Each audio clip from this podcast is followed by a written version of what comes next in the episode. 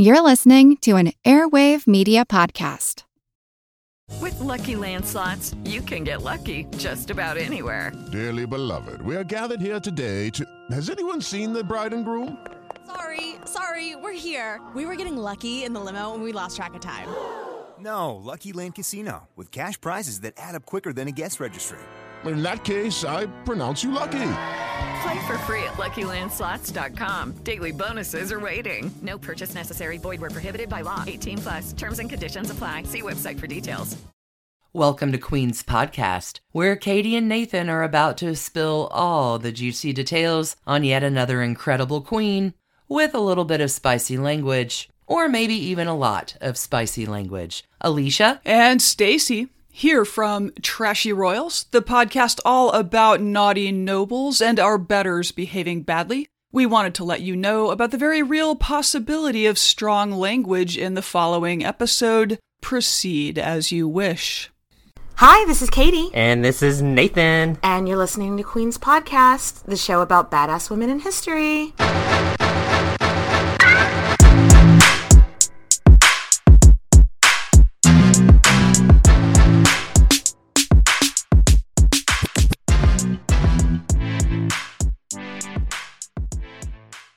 Well, hello, Nathan. I think it's that time again where we talk about some awesome women. Yes. Welcome to Queen's Podcast, everybody. If this is your first time tuning in, my name is Katie, and this is my lovely co host, Nathan. Nathan, how are you today? I am fabulous. Everything's feeling great. I love this for you. So, Nathan, who are we talking about today? Yolande of Aragon. Mm. And who is she? Who is she, though? Who is she? Yolande was a major player in the Hundred Years' War between France and England as a well known woman who's bankrolling this whole entire gal pal known as Joan of Arc. Maybe you've heard of her. Nathan, tell us about this cocktail. We are making the French 100. Ooh, French 100. I love it. It's a take on the French 75, which is a classic drink mm. that includes gin. And I was like, me and Katie don't like gin. We're not huge so, gin fans around here. Sorry, gin so drinkers. Made, yeah, sorry about it. But I made the French 100, which just substituted it's a shot of vodka with a little bit of lemon, and you shake it up, put it in a glass, mm. top it with champagne and use a little bit of rosemary and lemon to garnish. That looks delightful. She's gorgeous, is she not? She's gorgeous. She's beautiful. She's Grace. This is delicious. I love it. We need we really do need to just sit down and finally make that cocktail cookbook. I know, right? It would be such a cool I let us know if you would buy like a coffee table cocktail cookbook. We could do on one page the recipe, a picture of the cocktail, and then the next page we could do like a short biography of the woman that inspired it. So let us know if that's something that uh, you'd want. But and we should totally disclaimer it with please don't drink all of these drinks at once. No. Space it out. One at a time please read about the woman. Please enjoy responsibly. Yes. okay, but before we get into the story, we've got some Patreon shout outs. Yes. yes. Okay. We want to thank our new Patreon supporters, Catherine, Colette, Tori, and Zoe. Raven, Caroline, Elizabeth, and Shanae. Yes, thank you, everybody. And thank you to all of our Patreon supporters, as well as all of our, yeah, everybody. If, if you're here, Everybody. Everybody. Th- thanks for being here. But speaking of Patreon supporters, we are doing this thing this season where we allow our queen where we allow our queen mother Patreon supporters to choose the next queen we're going to cover. So we are going to do a drawing. We're going to do a drawing and choose the Patreon supporter that gets to choose the next queen. So Nathan, doing, I'm doing some do you hear the thumb? Oh, are you doing a drum roll? yes. a drum roll, please. The drum roll. the drum roll. Uh, Who is it? All right. And so earlier we had Siri pick a number between 1 and 20, which are the people that said that they wanted to participate.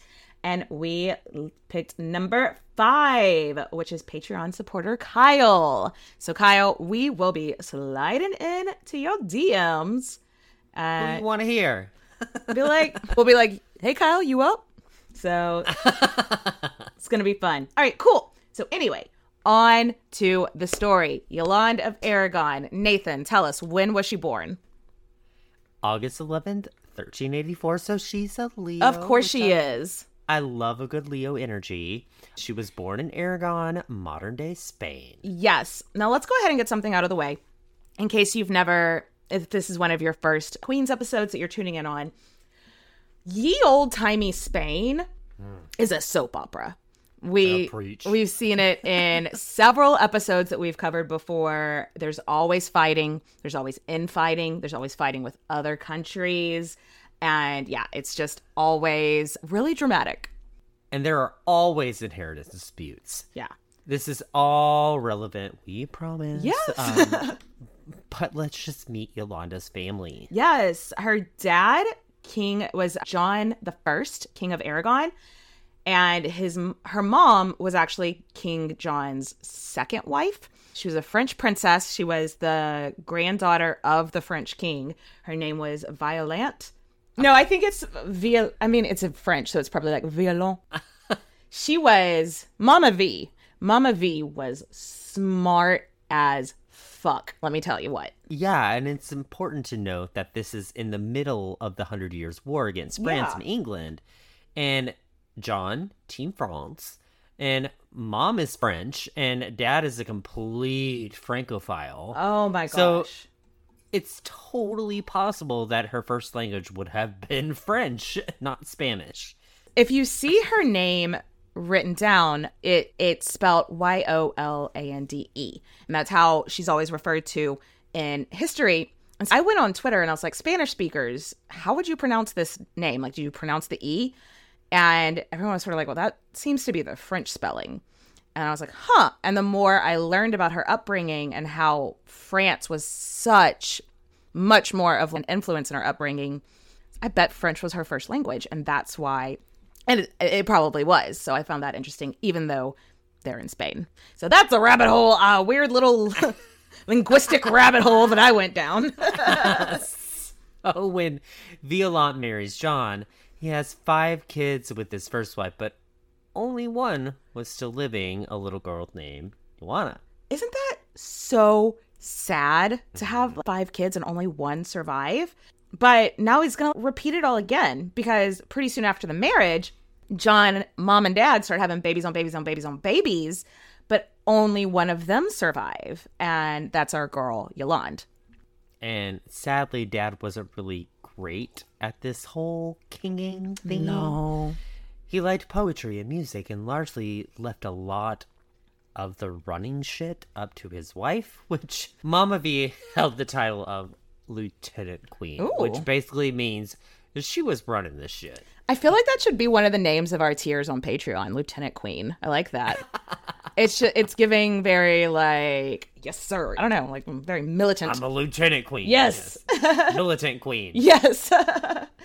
so Yolande, because of this, Yolande saw from a very young age how women could yield power. You know, maybe not necessarily be the ones that held the title and the power themselves, but Mama was definitely the one calling the shots. And she saw that from a very young age that women could, um, you know, be intelligent and, Huh. and powerful. Go figure.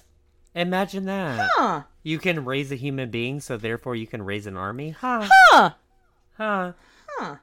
Anyway. Imagine that.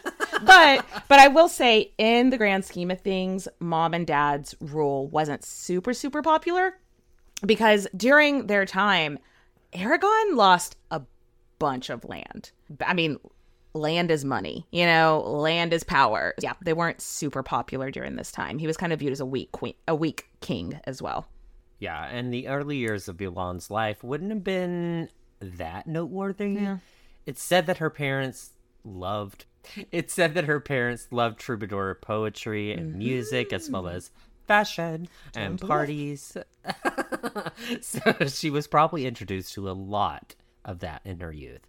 But nothing really noteworthy happened in her life. Yeah. Do you remember in our Eleanor of Aquitaine episodes, we talked about like the troubadour style? Do you remember in the Disney Robin Hood with the foxes? You know, the little chicken walking around at the beginning with the little guitar being like. He was supposed to be a troubadour. Uh, so oh. useless facts. That, that that's her childhood was pretty uneventful, pretty chill until it wasn't, and a a whole bunch of drama went down. King John what you need to know is that her dad has not named an heir. He only has two daughters, and he's still hoping that one of his sons will be born and like survive childhood. And so he hasn't named an heir, which is what we in the industry call a rookie mistake. Yeah. Uh, Queen's podcast official stance is you always name an heir. You always name an heir.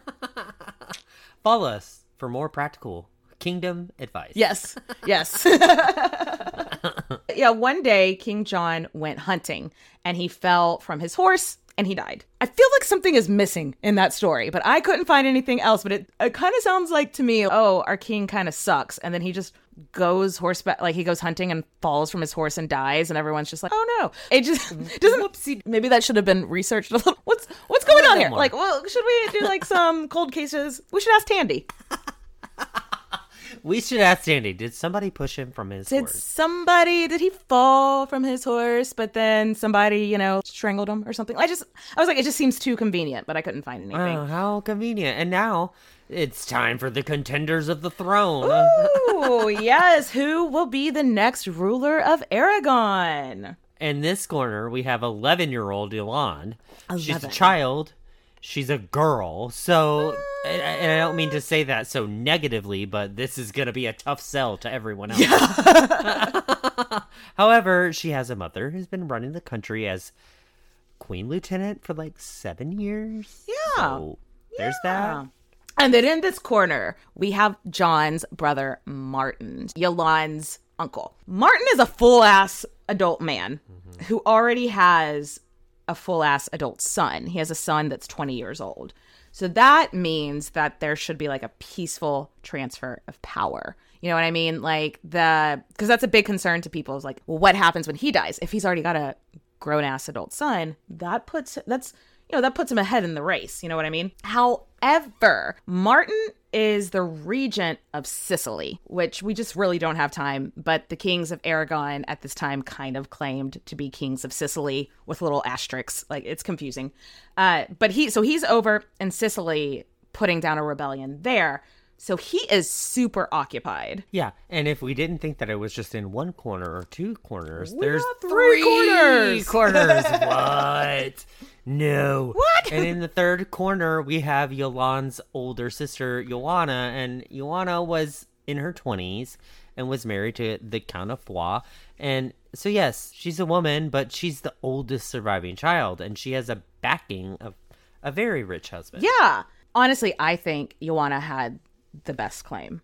Because, I mean, yeah, she's the oldest one. It wasn't completely unheard of for a woman to rule in Spain if she had a husband who was like politically minded. So I honestly think she had the best claim, but uterus, you know? Oh, it's just floating around. It's and- just- and, because and because uteruses scare people, They just The floating public- around. they don't know what they're doing. oh my god, she's so crazy.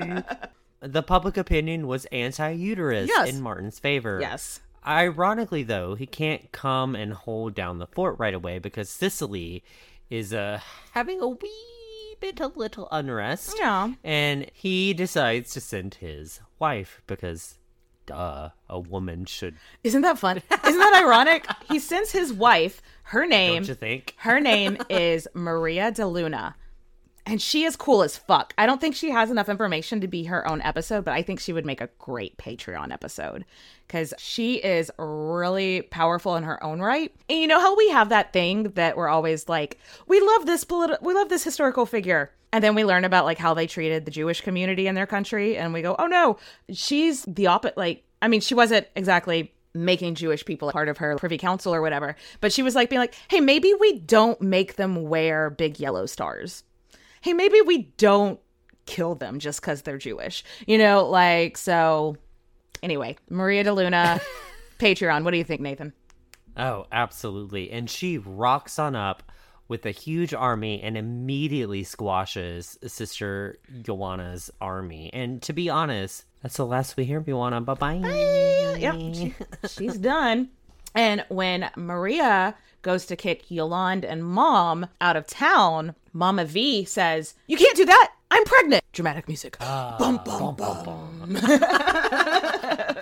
Ah, and Yolanda's like, What? You are? And mom is like, Shh, shut the fuck up. And most historians agree that this was a tactic. But we have no way of knowing that for sure. But the new queen then proceeded to lock Mama V and Yolande up in ye old dusty castle. Yeah. And then imprisons everyone who had ever been friends with Mama. So it doesn't sound like a bit harsh. when when you're good to Mama, Mama ain't Mom, good to you. she ain't. Okay, but Nathan, question. Why would it have mattered if Mama was pregnant? I mean, that's the next heir. That's the next like Because if she had a boy, everyone else is out of the running anyway, right? Even if it's Yeah. even if it's a, if it's an infant, if it had been a boy, it doesn't matter. doesn't have a uterus, can it speak? No. It is our king. Yeah, like it, It's so true. bag of dicks, bag of dicks. History is History is bag bag of dicks. dicks. Yes. anyway, uh, So after a few months, it became apparent that Mama was not going to give birth, and Yolande and her mom are kicked out of court. Yeah, when we talk about adult Yolande, I feel like everything we just discussed is such part of like her formative years. Do you know what I mean? She's going to be hard-headed. She's going to take chances. She's going to have a flair for drama. And I feel like everything we just discussed in its own could have been a such a cool little mini series. So there's a drama with her mama. The drama with her mama Yes. keeps consisting Yes. because it's Mama against her against the world. Yes. And Violante decides she's dedicating her life to educating her daughter. Like, these are the families of Aragon you need to keep your eyes on, and these are the people in France you can rely on. Yeah. Let me tell you, you need to know about the English kings and everything before you're about to go into the Hundred Years' War because that's a whole thing. I'm just imagining in my head like those montage things in movies where it's just a bunch of clips of you like studying and looking at a map and like in the background it's like you better work bitch and just like of her like becoming like a political mastermind with her mom. Yeah. Yeah. So let's take a second to think though. Yolande is 11. Everything that just went down, how would this have affected her? In one year, her dad dies. She sees every living relative she has basically fight each other and do just, I'm sure, say and do some nasty shit. And then she gets locked up in Ye Old Dusty Castle for, I don't know, six months or something like that. And then she gets kicked out of the only home she's ever known. So that's rough. This is some soap opera shit. Exactly. That's like what I'm saying. How you raise a villain. How, yes, it is giving villain origin story a hundred percent. Mm-hmm. But y'all, she's 11 years old, and when you're a princess in ye old Europe, that's past your po- I'm pressed my prime. But y'all, she's 11 years old, and when you're a princess in ye old Europe, Mm-hmm. that is past your prime. Ugh, getting up there. God, who would ever want her? She's an old maid. Time to get her married, though. And the King of England comes, not, not, not, not, knocking on heaven's door. Yes. So this is the first time, in several times in this episode, where we are going to have some cross references. Longtime listeners of a podcast will remember whenever we did that Isabeau of Bavaria series. And so it's going to be like the first time that those that topic and this top topic intersects because the dude that comes knocking on her door is a king of England known as Richard II. He's in his mid 20s and she's 11. So Nathan, what do we call that? On a scale of 1 to 10, how gross is that? 14? um, it's it's quite severe. Yeah. But then the French king and French queen are like, no. And they swoop in. They're like, no, no, no. Marry our daughter instead. Do you remember this, Nathan? That then the English king, who's in his mid 20s, marries the French princess Isabella, that is eight years old. Eight. I hate it here. Because it's all going to make it better. I mean, I mean, Yeah. there was like strict rule and like we did a whole patreon episode about this marriage and everything and there were very strict rules in place about like, you cannot have sex with our eight year old but you know what that should never even be part of the conversation No, that, that seems logical. anyway So yeah, listen to the Isabeau of Bavaria episode and you know that whole story. Yeah, and yeah. if not, just please check it out because ugh, this is not a fun time. no but their stories cross paths a lot Anyway, she's not going to be the Queen of England, but that's okay. it's okay She's still hot. Yeah. She's a commodity. She's on the marriage market Yep. at age 11. What? and then that's when louis duke of anjou's mom sends mama v like an email just like hey girl what's up you have a single daughter i have a single son so much money i also have so much money what if we put those monies together you see where i'm going here you see where i'm going here let's talk Gross. I know. Gross. But we don't fully have the time to go into it. But yeah. Louis had been crowned the King of Naples. But Aragon also had claim to Naples. confusing. And I really just don't want to get into It's so it's so confusing. Like I did try. I was like, I want to understand this better. And after an hour, and I still didn't fully understand it. I was like, oh, it doesn't matter.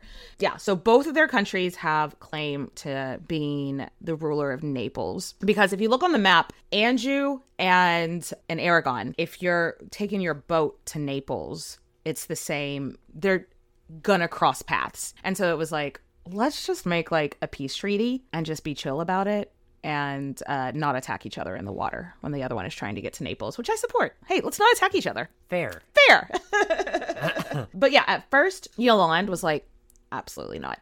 Hard no. She even like signs this document in public. It was like a whole ceremony of her signing this promise to not marry the Duke of Anjou, which I I couldn't find more information on. Like, was that normal? like what the like what the fuck was that? Like, why? Like what Where did this come from? I couldn't find more information on that, but that I just thought that was fucking. I couldn't find more information on that. I just thought that was fucking weird. But I have to wonder if maybe Mama V had been like, "No, don't marry that guy," and she's just like, "You got it." Probably. Yeah.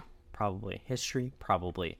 Um, but but then her uncle Martin, aka King of Aragon, told her, No, you're marrying same dude. Yeah. And she went kicking and screaming to their first meeting, and then she abruptly changed her mind when she met him. What? What? Let's speculate. Let's pull on up to the speculation station. Let's. What? Oh, why do we think he, she changed? Maybe he was hot. Maybe so. And maybe she's like, Wait, what what, huh? Yeah, or maybe um maybe she was just like I don't actually have any say in this anyway, so I may as well just do it. Do you know what I mean? I think that's probably more likely the standpoint. Either way, once she actually met him, she changed his mind. They were married in the year 1400. Yolande was 15, Louis was 22. What Barf. But I mean, it, we've seen worse. At least she's not eight and he's 28. You know, we've definitely seen. It's not like Margaret Beaufort where she's 13. Because I mean, 15 is obviously, in my scholarly opinion, too young to get married. But at least by then, like maybe you've hit puberty. It, ugh. We've seen worse, is what I'm getting at. Yes. And Yolande is now the Duchess of Anjou, Countess of Maine, Countess of Provence, and Countess of Piedmont. And depending on who you talk to, sometimes she's also the Queen of Naples. Yeah.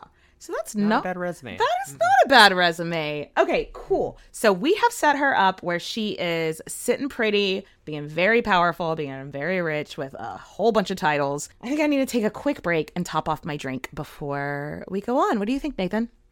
Me too. Yes.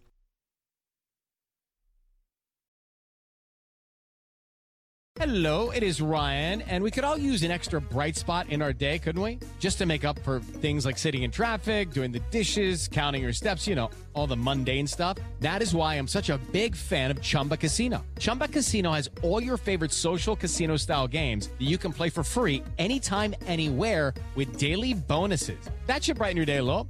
Actually, a lot. So sign up now at chumbacasino.com. That's chumbacasino.com. No purchase necessary. VGW Group. Void were prohibited by law. See terms and conditions. 18 plus. Did archaeologists discover Noah's Ark? Is the rapture coming as soon as the Euphrates River dries up? Does the Bible condemn abortion? Don't you wish you had a trustworthy academic resource to help make sense of all of this? Well, I'm Dan Beecher, and he's award winning Bible scholar and TikTok sensation Dr. Dan McClellan.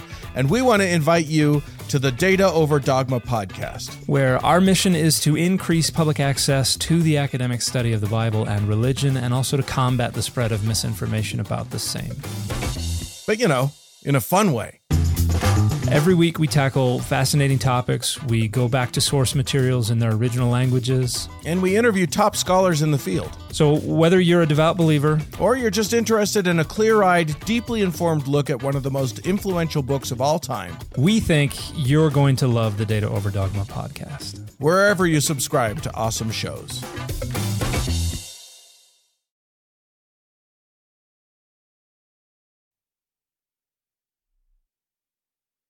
And we are back. Nathan, should we meet the hubby? Should we meet Louis? Uh, shall we? Shall we? Uh, Louis II of Anjou was also a grandchild of the King of France, and France. they they are like second cousins, y'all. And his dad died when he was young, so he'd been Duke of Anjou since he was like seven years old. We at Queen's Podcast would consider seven to be a baby. And uh, Nathan, what do we say about babies? Babies don't need jobs. Babies don't need jobs. And no. du- babies don't need to be dukes. We also have onesies on our merch store that say "Babies don't need jobs." If you would like your baby to, babies don't need to be not dukes. babies don't need to be dukes. No, no. Put your dukes up. and the baby is not one. And so long as not a, one of those dukes is not a baby. This is such a wild time in European I know. history. We've got the Hundred Years' War. We have a civil war in France. We got Spain being super dramatic all the time because it's soap opera, and we've got two popes. Two popes. Uh, the pope. We got two the the pope. and the anti-pope. Pope. Uh, no, I'm a the Pope. Yeah. Oh, we don't have time to explain this. I do It's think we have a pa-. I think we have a Patreon episode about the anti-pope, like explaining what Yeah, that was. I mean, that's kind of old, but yeah. yeah. So Louis's father on his deathbed was like, I want my son to be king of Naples, which I'm like, that is a lot to put on a seven year old. When Louis was 12, the anti pope named him king of Naples, but the normal pope backed some other dude. It is so fucking confusing. But by the time of his marriage to Yolande, someone else was actually ruling Naples, and he pretty much lost all support because the antipope Antipope. Uh, died. He died. Sorry. He still would have called himself king of Naples, and Yolande often called herself queen of Aragon. Like, they ruled in the name of Delusion. Despite not having the active titles of king and queen, they had a shitload of other titles. Like they were they were fine. Yeah, the Duke of Anjou. Anjou was a very very powerful and very very rich region. So they're they might not be kings and queens, but they are fine. like let's not let's not feel sorry for them. But how did they get along? Thankfully, we think they might have like actually loved each other. Which I like for modern day marriages, you're like, well, I fucking hope so. But back then, that wasn't necessarily a given, you know. Nope. Um, I think Yolande liked how ambitious he was, and I think Louis liked that she had the kind of training needed to like run shit when he wasn't around. Yeah, and he wasn't around pretty often. Yeah. because in case you haven't figured it out yet, there's just nonstop wars all the time. All the time. War, huh? Oh, good, good God, God, yo. y'all. What is it good for? France and England, nothing. but for the day, they would have been considered. It would have been considered a happy marriage, and they were a power couple. Yes, I love that. Back then, for a marriage to be considered a quote unquote a success, that also means you got to have babies on babies on babies on babies. And they did, but not right away. Thank God. Their first son, Louis, was born like about three or four years after their marriage. So Yolande is like 19, which is a lot less gross than some other situations that we've. It's not um, Margaret Beaufort, you know, having a baby at 13. Thank God. Yes, so know. let's fast forward past that grossness. and the next year, uh, Yolande had a baby girl named Marie. And over the next 10 years, they had five children. And it seems like they all lived to be adults, which is kind of very rare for the time. I mean, I have to imagine as Yolande, because you know she grew up. She wouldn't have known her dad's first marriage, but in her mom and dad's marriage, she had she had four siblings that didn't survive. You know, so she, as a mother, you must be like bracing yourself, like, oh shit, some of these kids aren't gonna live. And when they all did, how nice, you know, like mm-hmm. I, I'm just very happy for her for that. You know. Yes. So after Marie, she then had a little boy named René. And after him was a girl named Yolande because, you know, they're, Ah. they're not creative with names here. Not at all. And then lastly, they had a boy named Charles, named after the French king, Charles VI. That doesn't seem like a subtle dig. Um, but just like her mom, Yolanda was a fiercely protective mother. And as far as we can tell, she kept her kids at home with with her instead of sending them off to be like educated at somebody else's court. Yeah, we've talked about that in this show a lot. People get sent off somewhere else to be mm-hmm. raised. I think we were talking about it in the Catherine Howard episode where it was like, well, one, so they learn other cultures, and two, so their parents don't spoil them. So that uh, makes me feel like she's like, I'm going to spoil my fucking kids. Good for her. Yep. Proud of her. Yeah. Now, let's get into politics. Mm-hmm. So, Louis and Yolande were very powerful, and France was fighting not just one, but duh wars. duh. and since France is in a civil war and war with England, they really needed their backing Mhm. because they were close enough and rich enough to help each other out every now and then. Yeah. I mean, Anjou had so much money. And I mean, I'm sure if Yolande asked, she could also get money from Aragon when it came to supporting the French. So the French were like, yeah, wee, wee, wee, wee, come over here. Yolande started calling herself the Queen of Four Kingdoms, which again, this is the, you- she's Queen of nothing, but I love. I yes, it is giving Danny. Absolutely. I am here for this level of uh delusion that she like she's just like I am queen of four kingdoms. She said she claimed Aragon, Naples, Sicily, and Jerusalem all oh, under her. I don't really understand the Jerusalem thing of it, but it doesn't matter. We just don't have time. But big clit energy is what I'm getting at here. She's Yes. just like, oh yeah, that play. Well, I feel like she would have been like Narnia. Never heard of it. Queen. I'm the queen of that. Like, it's such a Leo thing to do, if I'm being honest. You know what? You know what? Jerusalem never heard of it. Never heard of it. I might as well claim of it. But I'm queen. I'm queen. and Louis loved this about her. Yeah. He loved this ambition, and they just seemed to really vibe on each other and this delusional aspect of each other. So I think they were either really in love with each other or just really working on a good relationship or both. Yeah, hold up real quick. I'm gonna look up real quick and see if I can find Louis' sign.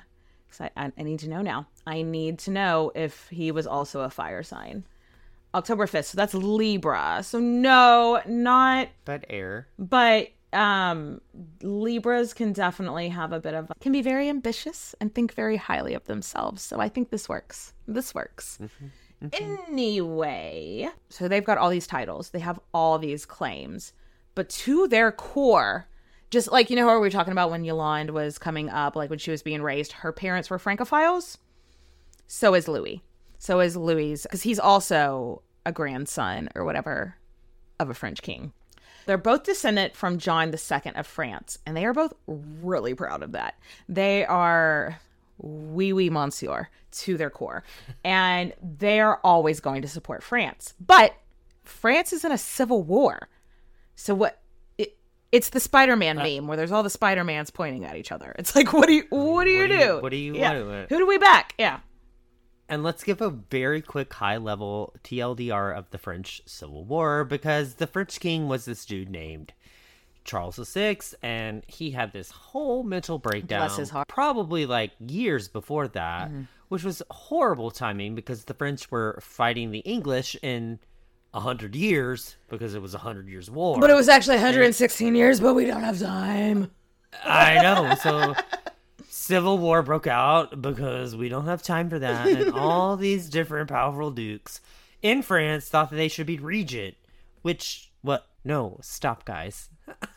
What do you remember about Charles VI when we did the Isabeau of Bavaria episode? What do you think?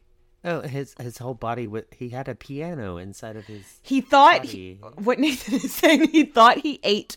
He imagined that he ate a glass piano, and so he thought he had been turned into glass, and so he wouldn't let anybody touch him because he would shatter. And so that is the person running maybe the most economically powerful country in the world at the time. Not a good time. No. Oh, you sounded like you sounded like your Kermit voice there.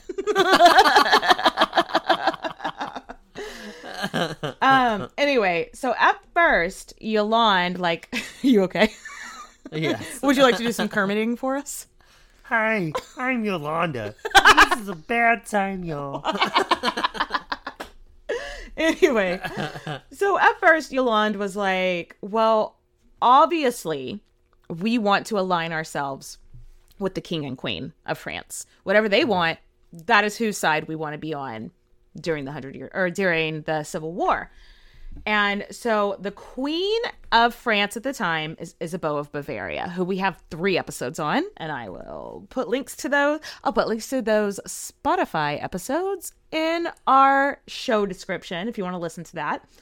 But um Nathan, when you can't talk shit on the king, who do you talk shit on? The queen. Yes. I mean, it's it's so convenient to just. She's got one of those uteruses. and it's just floating around, and she doesn't know what to do. She's the blame. Yes. and because people couldn't be like, our king is off his rocker, instead they were just like, our queen's a bitch. And but that was fine. And so Isabeau has not gone down in history as being super popular. And I just think that's such bullshit. But anyway. Yeah, but Yolanda was like, I don't buy it. I think this poor woman is just the victim of a shitty circumstance, Yes. which hashtag same. Yes. So she meets the Queen of France. They've eaten 1413, and the main topic of conversation was a marriage alignment.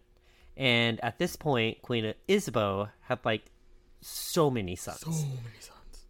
And her youngest son, Charles, was then engaged to Yolande's eldest daughter, Marie. Oh.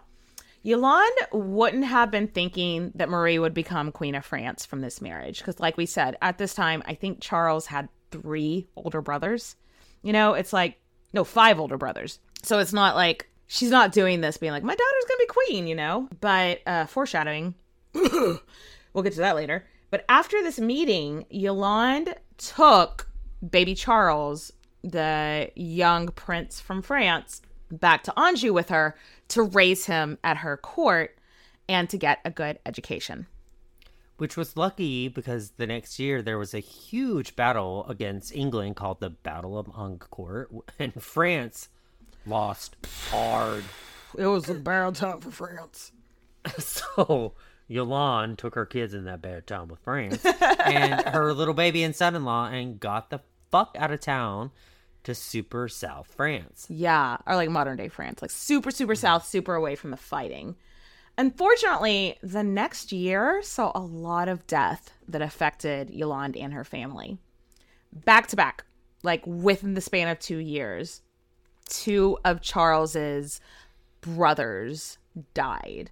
And so now Charles, little baby Charles, that's living with Yolande in the south of France, he is the new heir apparent, which in France they call the new Dauphin. Dauphin? Dauphin? Dauphin. Dauphin. Yeah. Dolphin. He's a new dolphin. He is Flipper. And sadly, in 1417, Yolanda's husband Louis died. Their oldest child was 13, and the youngest was only three. Oh my God. I kind of love for her that she only had five kids in 10 years. So that means she wasn't pregnant for the whole 10 years straight, like we see so single often in this show. but also to have a three year old and then your husband die. Like that's, I mean, it's never good when your husband dies, but like that's just so much. That's a lot to deal with. Yeah. Yeah, and in her son's minority, she's now regent of all of the lands. And plus all the other countries that she rules in delusion. From France. From France. France. but yeah, and now she also has the next king of France living with her. She's got a lot of responsibilities, is what I'm getting at. Yeah. So we don't have any information on how she grieved Louis, though we have to assume she did. They'd been married for like 17 years, and there seems to be some genuine affection. They loved each other at some point. I get the vibe they loved each other. Like actually Yeah. loved each other. I do. Yes. And he died at home with Yolande and the family by his side. So that's nice. And so many women at this time sent their husbands off to war and never saw them alive again. Yeah. So count your chickens before they hatch. I mean, it's a- it- southern thing is. It's a small luxury. Not a whole bunch of other people got to actually be with their husbands while they died. So at least she, ah, I don't know. Yeah. But now she is a very busy woman. I don't know you. uh, I don't know about you, but like in times in my life where I've had su- substantial grief, I throw myself into projects. I if I am busy at work, if I am busy with the podcast, if I am busy with creative things, I don't have time to think about what I'm sad about. Lifing. Yes. So I think that's why. I, well, also she just didn't have a choice. She got she was busy now. But I kind of feel like I get the vibe that it was kind of a bit of a relief to her to be so have so many things to do to like take her mind off of her grief.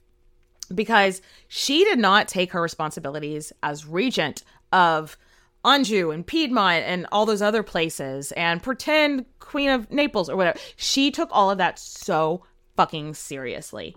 And she's also now got the future King of France in her care.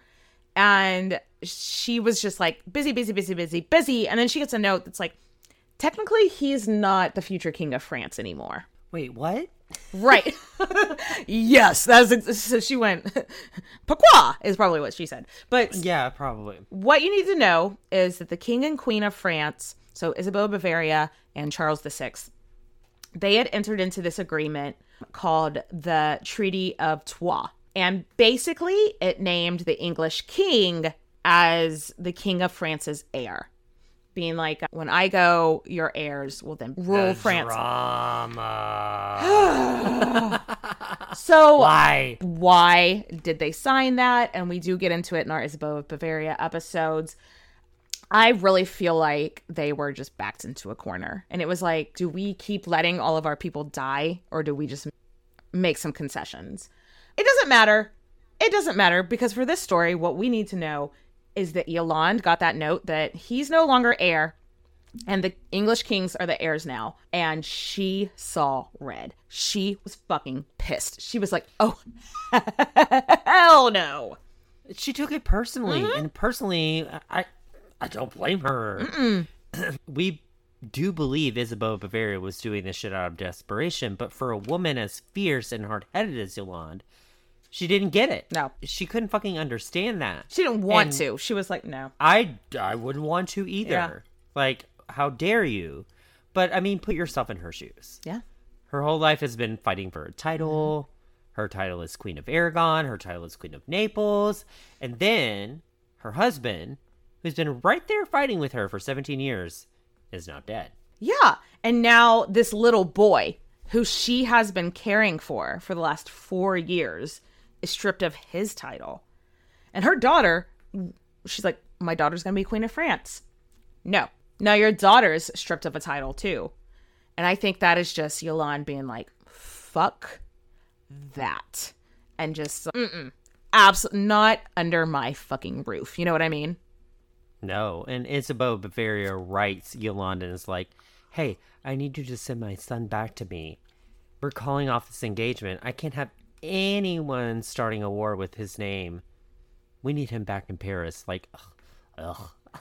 Yolande writes back, and actually, Nathan, I think this would be a good time for some Queen's podcast theater. So, uh, Yolande writes back, Would you like to do the honors of uh, reading her response? I shall. I sh- acting?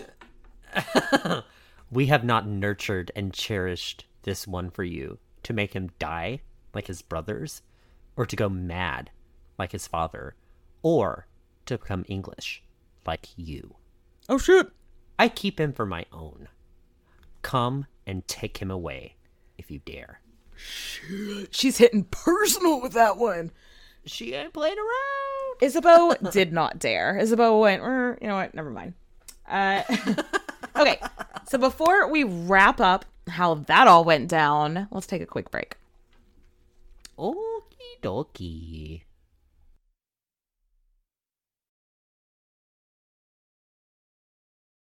Throughout history, royals across the world were notorious for incest. They married their own relatives in order to consolidate power and keep their blood blue. But they were oblivious to the havoc all this inbreeding was having on the health of their offspring. From Egyptian pharaohs marrying their own sisters to the Habsburgs' notoriously oversized lower jaws. I explore the most shocking incestuous relationships and tragically inbred individuals in royal history. And that's just episode one. On the History Tea Time podcast, I profile remarkable queens and LGBTQ plus royals, explore royal family trees, and delve into women's medical history and other fascinating topics. I'm Lindsay Holiday, and I'm spilling the tea on history.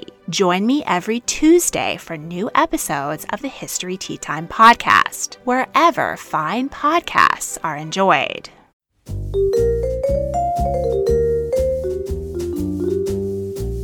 Have you ever wondered what really happened to Amelia Earhart or the lost colony of Roanoke? Do you ever find yourself scouring the internet for vicious Victorians and their murders by gaslight?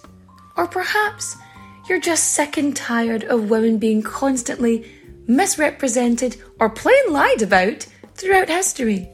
If so, join me, Katie Charlwood, history harlot and reader of books, on Who Did What Now, the history podcast that's not your history class.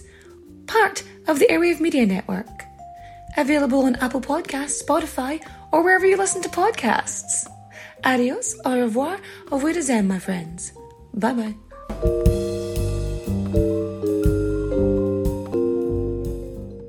I'll be seeing you.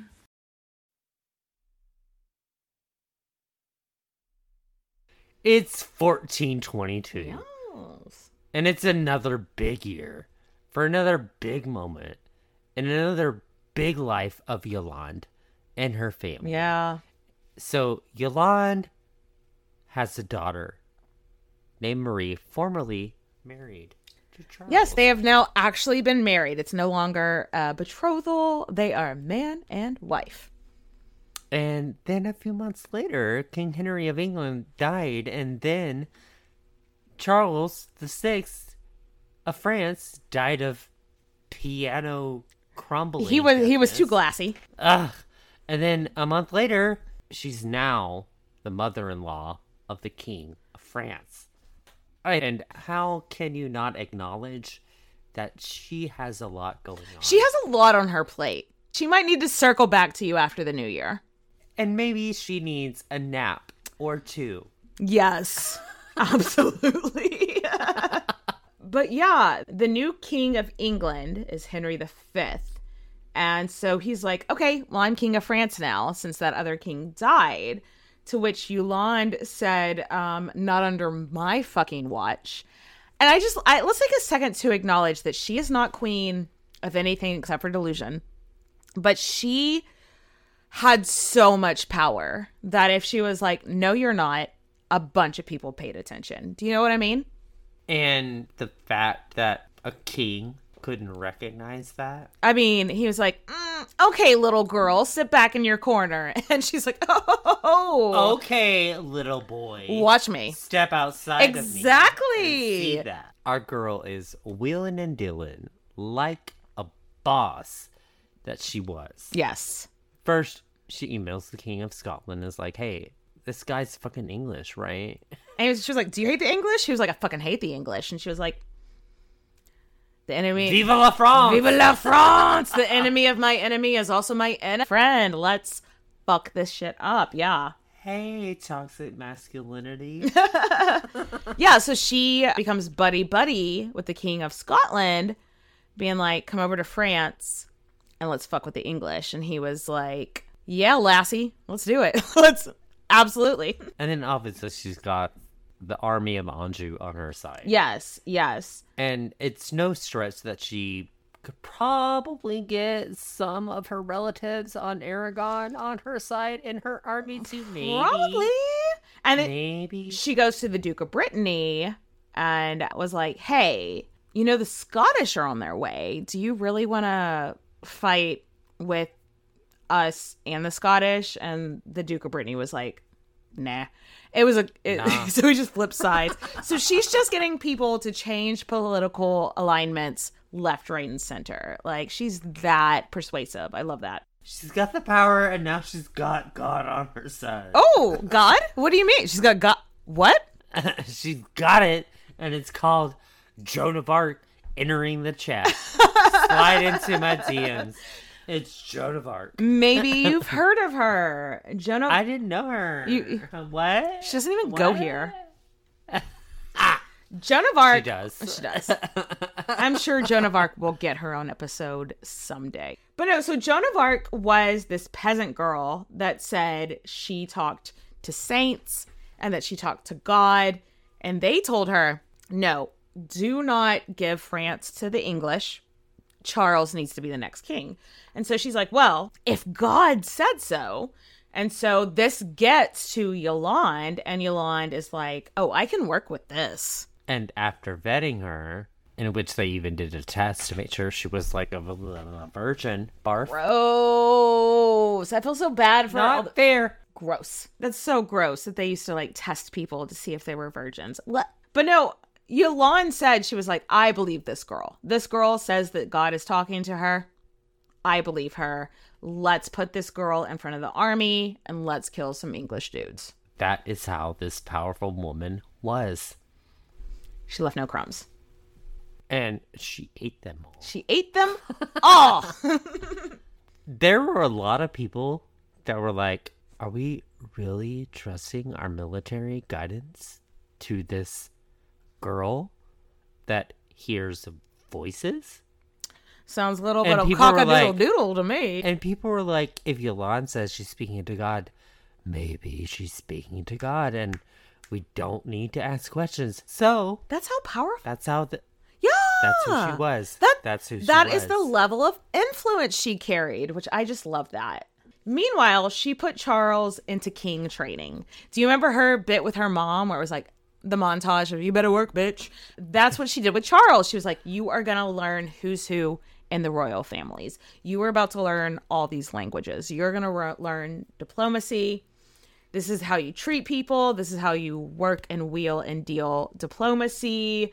Yeah, it just reminds me so much of what she went through with her mom. And eventually, Charles was crowned in 1429 after seven long years of fighting. Could could we have done this without his tough as nails mother-in-law? I don't fucking think so. I think I, I think if Yolande had not been pushing him forward, he would not have done this on himself. For himself, you know what I mean? I do. All the regions of France were like, "Let me flip." You know what? Never mind. Uh, I think Yolande is the one to go with. Until they were finally united, and Charles was the undisputed king of France. This this and this Joan of Arc character is problematic, and they were like, "Wait, is she though? Is she though?" Speaking of which, I sadly, so spoiler alert, things don't go great for Joan of Arc. But I couldn't find anything that spoke towards if Yolande did anything to try to save Joan of Arc. I was really hoping that I would find something with Yolande, like being like, no, don't burn her at the stake. But er, Why would she? Because like, she had no reason. because Joan of Arc helped her out, of- like, Jo- of course she had a reason, but but it doesn't it doesn't seem like she did, which fucking sucks. But oh well. Once Charles was firmly on the throne and her son was old enough to run Anjou on his own, she retired, which I feel like deserved. She deserves to fucking retire. And so she retires from court and just goes to like her own place. No photos, no appointments. But Nathan, But she was behind the scenes. yeah, do you think she actually quit her political work? No. No, of course she not. was uh, pulling strings with the kings. Yeah. That's what that was. Yes. and she was pulling strings with the king to get grandkids. Political marriages, signing up on what just like making sure thing like she was from behind And the scenes, technically retired, but uh, still working. What's wrong with that? Nothing. Like, that's she's great. Yeah. She went out of her way to befriend mistresses of dukes in France and convince them to be her spies. I love that because we we also when we did the Catherine de Medici episode, we talked about how she did the same thing, where she befriended mistresses and stuff and like turned them into spies. So yeah, Yolande was like, "Oh, you're someone's mistress? What do you know?" And she actually had a woman that worked for her that ended up being her son-in-law's main mistress, everybody's favorite titty, Agnes Sorel. Surprise. Surprise, surprise. Yolanda of Aragon, the would-be queen of uh, so many places, died in 1442 at the age of 58. Her funeral, the King of France wrote her a beautiful epitle that basically said that he owed this to her. He owed his rule to her in his epitaph. Yeah. So let's talk about legacy. Oh my God. Well, first of all, a future queen of England was her granddaughter, Wars of the Roses, Margaret of Anjou. And she would go on to kind of set the precedent about how women could be rock stars in the world of diplomacy. So, and, and not be silent. yes. Speak up. So, Speak up. let's raise a glass to Yolande of Aragon. Cheers, bitches. Step into the world of power, loyalty, and luck. I'm gonna make him an offer he can't refuse. With family, cannolis, and spins mean everything. Now, you wanna get mixed up in the family business. Introducing The Godfather at ChumbaCasino.com. Test your luck in the shadowy world of The Godfather slot. Someday, I will call upon you to do a service for me. Play The Godfather now at ChumbaCasino.com. Welcome to the family. VGW Group. No purchase necessary. Void where prohibited by law. See terms and conditions. 18 plus.